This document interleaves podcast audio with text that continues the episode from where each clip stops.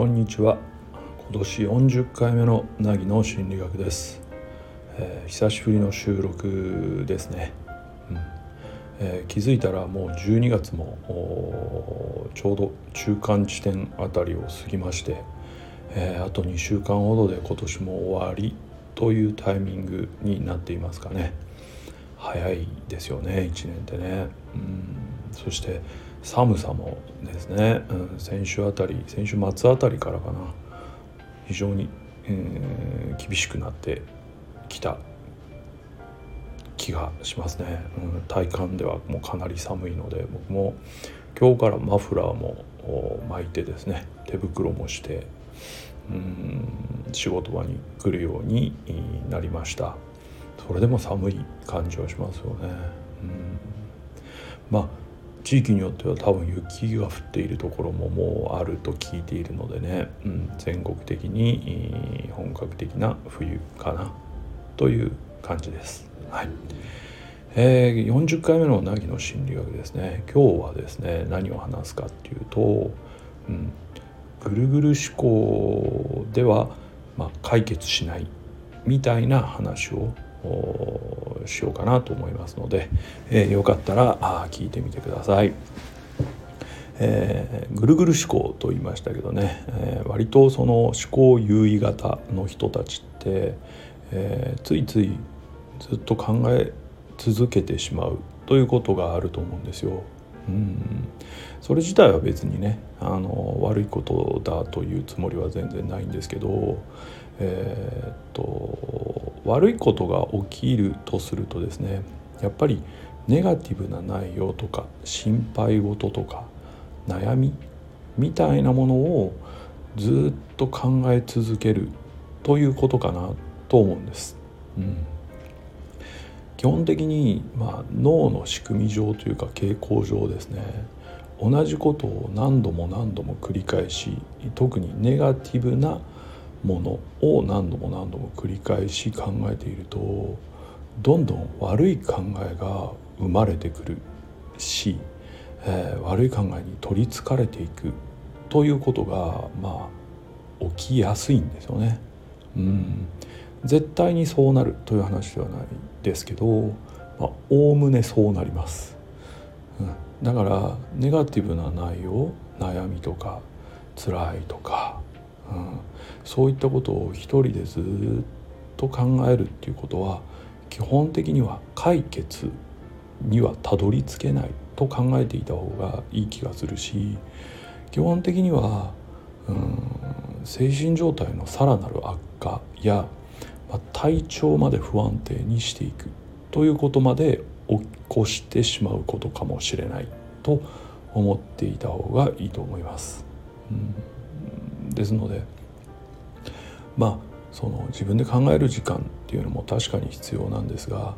考えすぎを防ぐために、まあ、よく言われているのは一人なら、ま書き出してみましょうその考えを書き出してみましょうみたいなことは言われますよね。要は頭の中にある言葉を目に見える状態にするわけです。これはある種客観視ができる問題と距離を置けることになるので一旦冷静さを取り戻せますよ。という意味でもあると思います、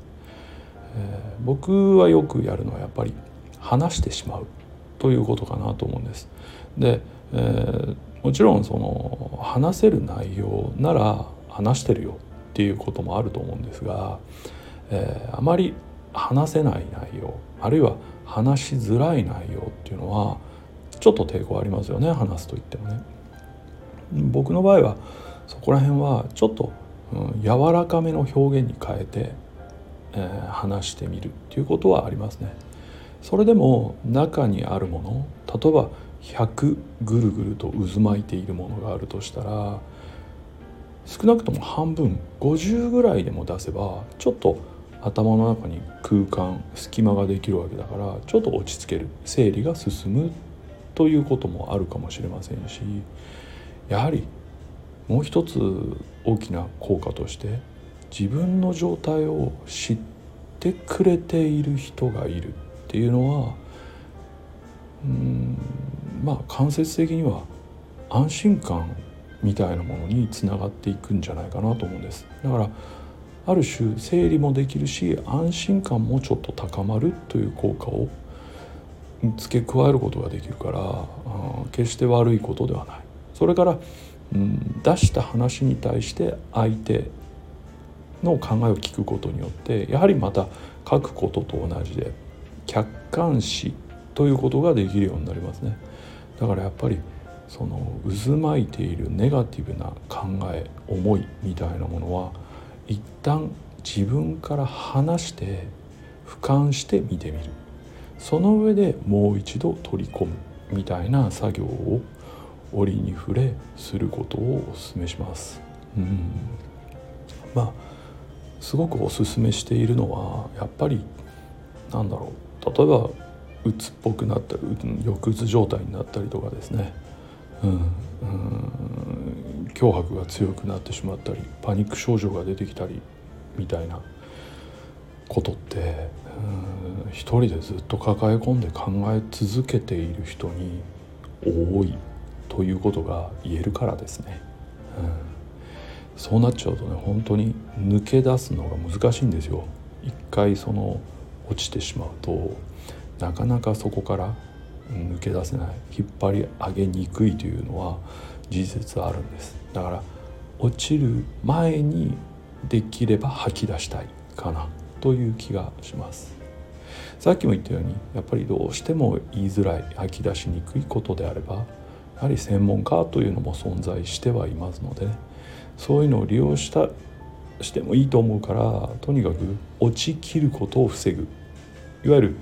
自分をコントロールする。っていうことですね。そこすごくメンタルヘルス上大事なことではないかなと。そんな風に思いますね。うん、ということで、え、40回目の凪の心理学は、まあ、ぐるぐる思考は解決には導かない。要するにより悪い考えを出してきてしまった上精神状態も体調もどんどん悪化させるだけということがありますので、うん、ぜひ客観視するための書き出す吐き出す要するにしゃべるっていうことね聞いてもらうここら辺を、うん、意識的に入れていくということはまあ一つおすすめではあるのでね、えそんな話をさせていただきました。ここまで聞いていただいてどうもありがとうございます。またお会いする日までお元気で。